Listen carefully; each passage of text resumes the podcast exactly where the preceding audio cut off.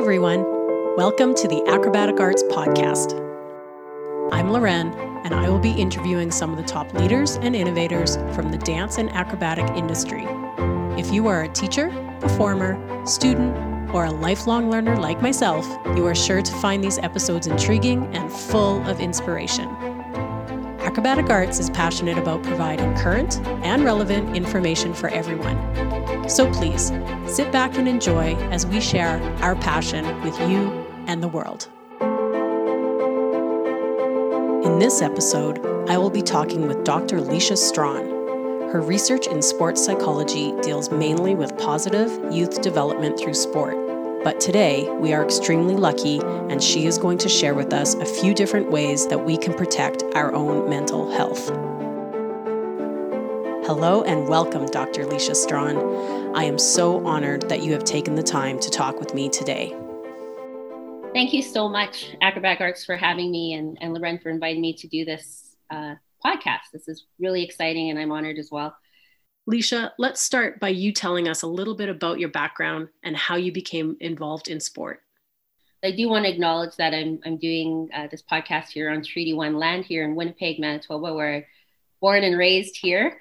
And uh, I'm a first generation Black Canadian. Uh, my parents are originally from Grenada, a small, tiny island in the Caribbean. And they've been in Canada now for over 50 years. So it's, it's, it's been, uh, this is almost home now for them more than more than the Caribbean is home. But I uh, I've, I've grown up here. Um, you know, my my path is is going through uh, the sport of baton twirling, um, which we're both very invested in. And I, I, you know I started at age five at a small community center. I was supposed to take tap dancing, but the class was full. The next table beside the tap dance table was baton twirling, and uh, my mom will say as soon as the baton went in my hand, I was hooked right away. I, I fell in love with the challenge of it. I fell in love with uh, how unique it was. I was just able to excel uh, very quickly. I, you know, probably everyone always has a little bit of natural talent for something. So I think there's there's definitely some natural talent there. But I, you know, I was very blessed to have great coaches right from the beginning. And uh, that first coach, I, you know, her name was Linda Adams, extremely uh, bubbly, very vivacious personality, and just made baton fun. Made sure that we were always smiling and laughing and enjoying the time. And I, I think right from the beginning that had a big impact on uh, my experiences in sport and what I was drawn to in sport. So, you know, I then was able to move on to uh, Joyce Ormshaw, who was my second coach. And, you know, she really taught me fundamentals and really pushed us a lot to, to be the best we can be. And at the same time, you know, I started with Joyce when I was seven. And then around age 10 is when I was introduced to um, Carrie McKittrick, who was my uh, main coach and mentor, I would say, throughout my development. But we started with her when we were 10. She used to come in and do our choreography once a year. And then maybe when I was 16, I switched to her full time and then had a chance through my sport to travel a lot to represent Canada at seven different world championships and gain a couple medals at world championships in the pair event and make finals as a freestyle athlete. And I'm very proud of that, but more proud that I was able to maintain relationships and continue on in the sport at a lot of different levels, you know, start to start coaching. I've been coaching now for over 25 years and I, I'm very proud about what we've been able to build here in Winnipeg, a small club, Aerial Fusion Baton. But, uh, you know, we just actually started our 25th year this year as a club. And, you know, it's, it's, a, it's a big accomplishment when you can, when you can do that and try to inspire athletes and, you know, surround yourself with coaches that you love and, and coaches that will push you as well and help you to be the best that you can be. And, and really that's all we can ask from sports. So, um, so that's my main, you know, background through sport. I, I dance. Uh, I started dancing when I was 11 or 12. I started a little bit later in dance, um, but uh, it's something that I, I still very much enjoy. It's a, a big part of my life still. I, I dance uh, in a group called Prairie Dancers. And we've been, I've been in that group for maybe three or four years now, but I've always taken adult classes through my through university, through through everything. So. I'll tell you, anyone that followed you on Instagram during the first lockdown would have definitely seen how passionate you are about dancing. Yes, yeah. I, you know, that's been a blessing of the quarantine for sure. Is uh we just finding ways to keep active. And I, you know, just started coming across amazing choreographers that were just offering free classes all through all through March and April. It changed a bit in May and June, which I was expecting was going to, which is fine because we need to make a living. Um, but you know, there's just so many free classes, and I thought, well, this is awesome. This is what I'm going to do to sort of keep active, but also um, as a coach and and someone who, who's creating all the time. It's so important for us to learn, and I I love not having to think and just learning and have someone else create and for me just to learn. It's such a skill to learn um, that are athletes and that we have to learn and keep sharp as well. But just watching how people create and the way they hear music and um, the way they move I, I just think is just to me really fascinating. So i really enjoyed it for being healthy but i've also just enjoyed it for um, the creative piece of it so i'm going to go back a few things that you mentioned when you were talking about your involvement in sport. You talked about the coaches that you had and mentioned that they were positive, bubbly, and they really made class fun. Talk a little bit about how you eventually picked your academic path. Uh, it seems like there might be a, a direct correlation there. Absolutely. Uh, so I started um, my university career wanting to be a English teacher, oddly enough.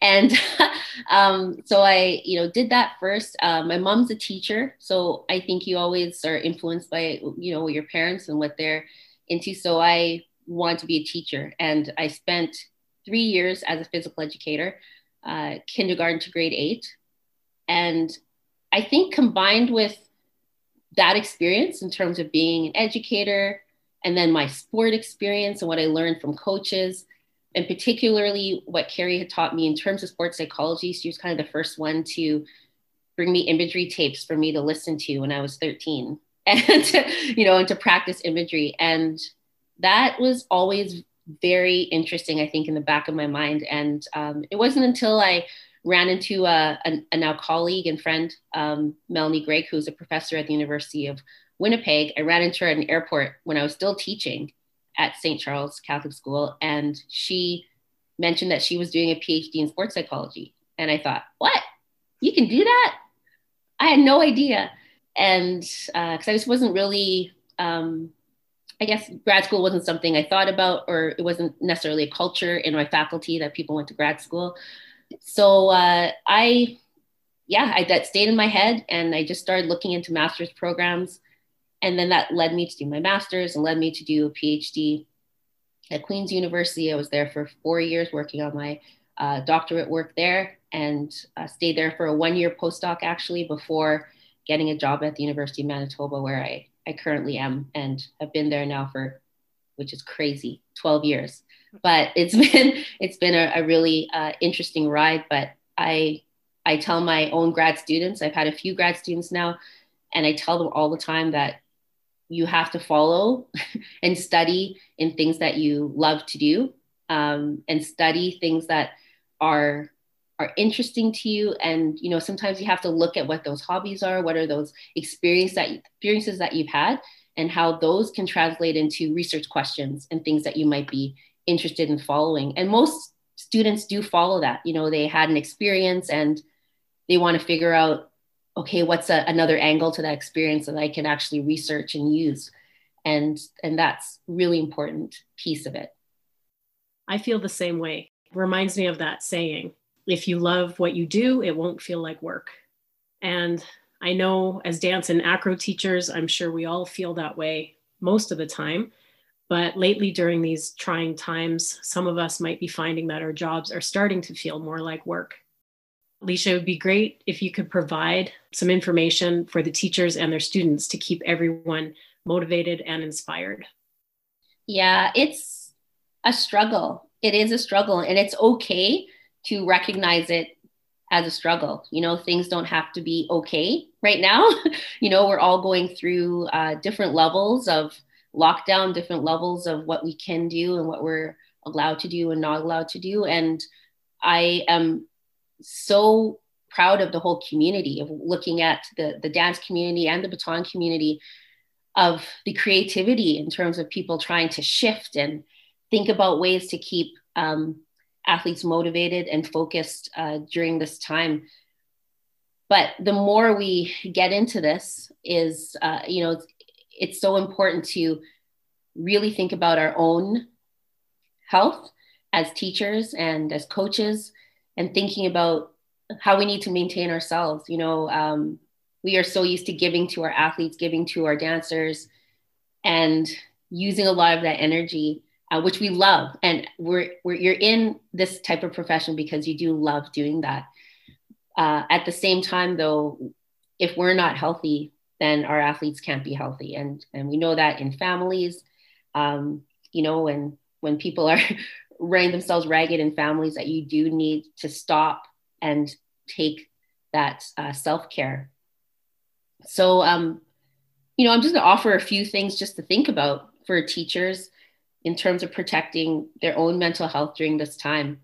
Uh, first thing is what we are talking about in terms of me dancing and finding uh, things to keep me occupied is really getting in touch with those other artistic passions. You know, we have a lot of different things that we love to do. And sometimes because of the busyness of teaching and coaching, we often might not take time, uh, or it's not even just about finding time. You know, I always think, you know, we have to take time because no one's going to give it to you. So you have to take that time for yourself. And whether it's music, I've noticed uh, some coaches, even coaches at the university, um, posting, you know, things of them getting back to piano or guitar or, you know, taking time to actually reconnect with that and, and thinking, wow, you know, uh, university seasons have all been canceled this year as well. And so those coaches are also like, other than recruiting right now, uh, you know, and I have obviously things I can do and courses I can take, but what are some, some things that are going to feed me? You know, getting back to art, whether it's painting, you've never really had time for that, or crochet, or, you know, something that's going to be for yourself. Um, and as we mentioned, for me, it's been in dance. Even though I dance all the time, it's just rediscovering other choreographers and, and other ways of movement. So um, making the best of this time that way. The second thing is just really focusing on staying healthy which seems simple, but we know there are a lot of different uh, recommendations out there right now and public health orders that we have to abide by. But um, you know, really taking that time to practice self-care, and hopefully then it becomes a habit, not just something that we do during quarantine, but something that we can continue doing throughout uh, throughout the time that things will slowly, hopefully, open up soon. The other thing is just staying connected with other friends and family outside of uh, our worlds that we that we have in terms of dance. Uh, reconnecting with friends that you haven't had a chance to reconnect with for a long time. Uh, that really does feed the soul. I've been trying to do that a little more during quarantine. Um, thinking of, you know, when someone crosses my mind, I'm like, let me give them a call. Uh, even if it's a, a family member, a cousin in the Caribbean. I haven't had a chance to connect with them for a while. Let me call them and see what see what's going on and just reconnect with people. That that has been really great for me thinking of what I can do uh, to help others as well, but also for myself and and making uh, making more of those connections. Suffice it to say, there'll be a lot of uh, lunches and dinners that are going to be having to be had after uh, this all opens up. everyone's like, we want to meet for lunch or dinner after this all opens up. And so, uh, which is great, which is awesome.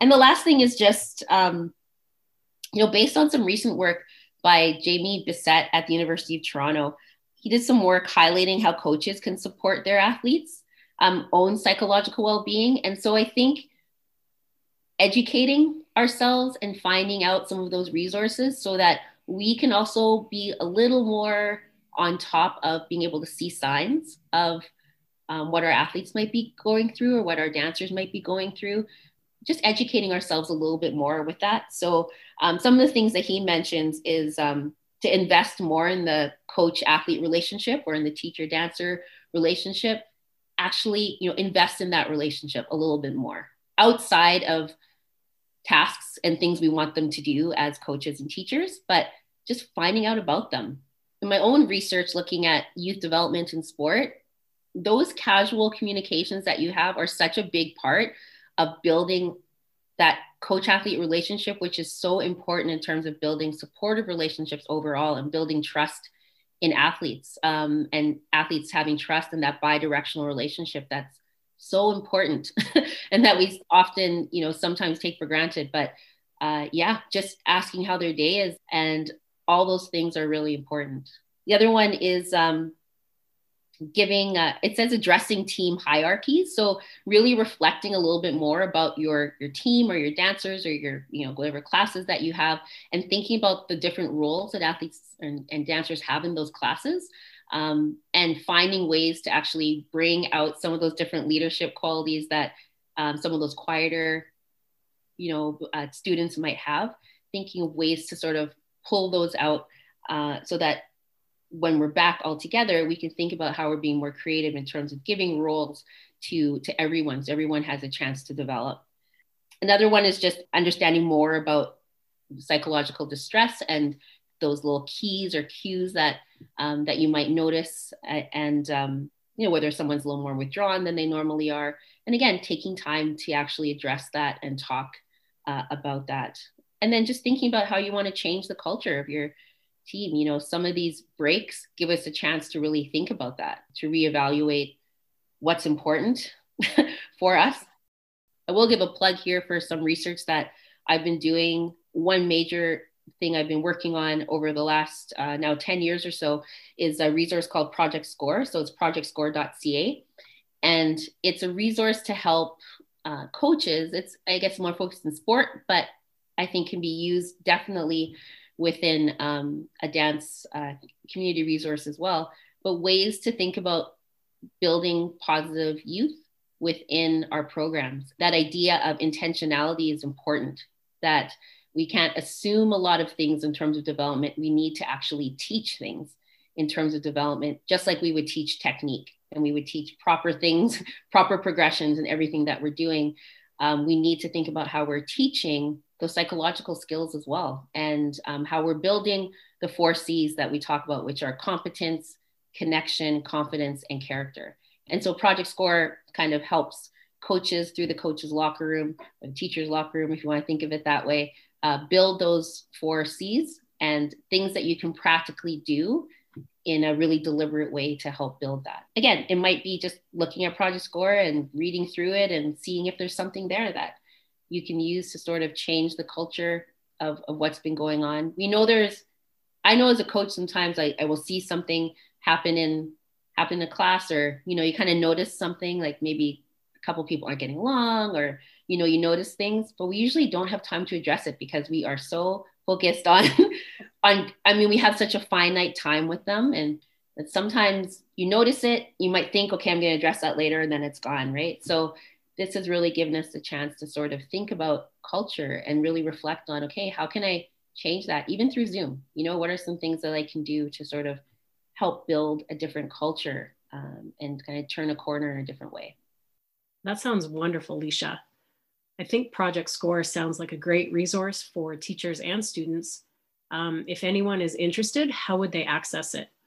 Yeah this i i think it's just it's open right now for anyone. So it's uh, it's a free resource so you can just click on it and, and look around. As I said, you can enter the, the coach's locker room. There's also a parent lounge, which builds on this idea of uh, developmental redundancy, which is this idea that what kids learn in one context needs to be reinforced in all their other contexts for them to actually develop. So, you know, it doesn't make sense if we're trying to reinforce something in our in the studio or um, in our in our teams and when they go home it's a whole other message right so uh, so we actually also developed this parent lounge so that parents can also go on and develop the four c's and we work together then as a team teachers parents we all work together to build this community and this culture that we want in terms of building positive youth so there's that one there's also a really great resource. Um, again, it's it's more sport, sport focused, but can definitely be used. It's sportspsychologyforcoaches.ca. And it's a group of Canadian researchers who actually brought together a lot of the mental skills, so the more applied sports psychology skills, imagery, self talk, um, you know, a, a, lot of different reflection, a lot of different things. And so it brought them together in one resource online that's also free. And it would have you know, sheets or activities or things that you can do with your athletes in terms of specifically performance skills and things that they need in order to perform. But a lot of these mental skills need to be practiced. They're not things that just can, you know, we think, okay, we get to a competition, okay, go use your imagery. Like we have to actually practice these. And I've been really trying to use Zoom with my own athletes as much as I can to to try to practice some some mental skills. Um, it really it really is sort of the perfect time to practice those mental skills when maybe your students don't have the space. Absolutely can work on imagery and practice imagery. You know it's not also just about when we use imagery right away about thinking of routines which some of them might be more comfortable with and are able to do that. It's also if they're younger we can think about just practicing practicing imagery in another way. So one activity that might be really simple is having them like close their eyes and actually just practice walking through their house. You know something that they're really familiar with. So you know start in your room. You know what does your room look like? Um, what are things can you can you manipulate the things in your room? You know can you move your bed and your image to the other side? Or what does it look like when you change the colors of the wall? And and working on that vividness of imagery that we want them to have when they're starting to image their routines and you know, we want them to have that vividness of imagery that just doesn't happen. We actually have to practice that. If we also practicing opening a Christmas orange, you know, done that before, closing your eyes and imagine peeling the orange, that idea of texture and feel, of smell, of using all your senses. Um, taste, you can practice putting in your mouth. How does it taste when the orange goes in your mouth? What does that, what does that feel like? All those things are so important for us to, de- to develop. So it's not just about seeing, it's about developing all the other senses as well. Another thing that's a good mental skill for teachers maybe to think about is reflection. We, again, very rarely have time to reflect in the way we would like to reflect um, after competitions. I, I have a post competition form that I give my athletes after most competitions. I won't say everyone, but most competitions to have them reflect on what happened you know how did you feel the morning you, you got up? How did you know um, how did you shift between events or routines? If one didn't go well what are something that you did to sort of get yourself back on track? And reflecting on those things and journaling. I mean we we, we want them to do that but now we can actually you know take some time on a zoom call together. And like you know we're going to take five minutes here at the end and let's like all write something or answer a question together or something and and build discussion that way. And again not only does that help them but it helps us to get some insight into what's happening with them and and how they might be enjoying life right now or not enjoying life right now. I know that uh, one of my good colleagues who um, has uh, helped with some uh, acrobatic arts things in the, in the past and, and helped with our staff meeting last year um, dr adrienne leslie toogood she one thing that she's she's done is um, kind of taken, I guess, a play from the letters with your younger self. So that's been kind of going around a little bit where um, you can you write a letter to your younger self and uh, and talk about you know the things you've learned over life and over your life and how that has influenced sort of what you do now and the choices that you make now. And that's another great website is theplayerstribune.com. That's another really great one. Uh, lots of letters to your younger self on, on that one from athletes, from pro athletes, amateur athletes, Olympians from all over the world in different sports. Uh, and um, they've written there. But she's had her athletes write letters to their pre quarantine self, which I was like, I really like that. I haven't done that yet but i do i do want to do that and have athletes i think reflect on uh, what like where they were before this started and, and how much growth maybe has happened even in this time for some of some of us it's going to be a year coming up soon that some of them have been um, you know, not being able to participate the way they'd like to. But this time last year, most people were still in lessons doing things and athletes being hard on themselves, athletes, uh, you know, maybe not investing the way they should. Um, and, and thinking of my pre-quarantine self and what hope do I have for myself as I move forward? You know, um, I think that's, I, I would, I haven't done that yet, but it's something in the new year that I've been thinking that I'd like to do with my athletes. So I know you have already given us some tools for handling um, the current situation we find ourselves in, but if you could give the teachers just one piece of advice as we move forward, what would it be? That's a really good, um, it's a really good question. I always like to go back to quotes. Quotes are something that I, I like to live by. There's one uh, person that I admire a lot, and that's Dr. Maya Angelou and uh, you know she's so many books out there and um, so many different uh, resources to to look at but her poetry and just her eloquence. And there's one quote that i actually have in my signature line of my email at work. Do your best until you know better then when you know better do better. And I, I think that's a piece of advice that we can live by. You know we, we we're doing the best we can right now. and we have to have that self compassion and give ourselves that break to just do what we know right now. But it's incumbent on us, and that's our responsibility to keep learning. And once we know better and learn something, then we can change things and, and make things even better. So, um, if it's one thing that you take from the podcast or one thing that you've read during this time that you think, you know what, let me try that and implement it, because um, you know we do want to do better you know, and uh, and I think um, that's those for me just are important words to live by in whether we're teachers, whether you're doing things in your family, whether you're at work, you know, um, do your best until you know better. Then when you know better, do better. I agree. I agree. Uh, so just to end uh, today's talk, I know we're both inspired by music and creativity, as you mentioned.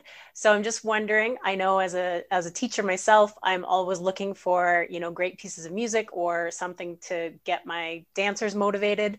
So do you have a favorite go to song to get people pumped up? That's to get things people pumped up. I'm not sure about pumped up, but um, to get myself pumped up, uh, like, sure. um, I thought about this, and there's kind of I'll tell you like three quick, three quick tips or three quick things I like to do. First of all, jazz is a genre of music that just speaks to me. I love using jazz as much as I possibly can. And that's really ever since I did a freestyle to jazz in 92 and was just exposed a little bit to some vocal jazz. And uh, since then, I've just tried to research and tried to find other jazz voices. So, you know, just think of what the, the, the genre that you really like and then kind of go from there. The other thing is I really like acoustic pieces.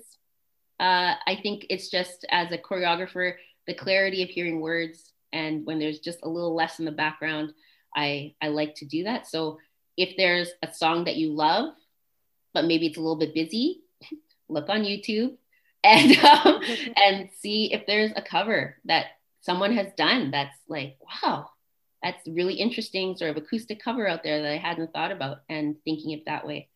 My last tip is um, just trying to highlight Canadian art- artists if I can. So I've used uh, Serena Ryder a few times. I, I really like her just soulful voice. I've seen her live once and she's just incredible live. So once we're allowed to see live performances again, which I hope is soon, um, you know, don't be afraid to just seek out and go see concerts of people you haven't really heard of before. And um, Walk Off the Earth is another group that I, I really love. They do incredible covers, but have also amazing original material. Delta Rae is another group that uh, they're not Canadian, but I come across um, their stuff a little bit uh, more recently, I guess. So I've, I've really been inspired by them. Lastly, uh, Canadian jazz songstress Holly Cole and the Holly Cole Trio. Her voice just really inspires me, and I've used her quite a bit with my own athletes over the years. I just I just love that soulfulness. So just just go with things that speak to your heart first, and then and then create from there. And if it doesn't quite like fit what you're thinking, you know, think try to find other versions of the song or other things that might kind of inspire you a little bit more. Perfect. Thank you, Leisha, for everything today. Thank you so much. Take good care, everyone. I hope everyone enjoyed today's episode and tries to do at least one thing from Leisha's list from getting in touch with your artistic passions to reconnecting with friends and family. We really do have a lot to be thankful for. And remember, if you ever need a little touch of happiness, just go watch Dr. Leisha Strachan dance. Pure joy. Thanks for listening, everyone, and have a great day.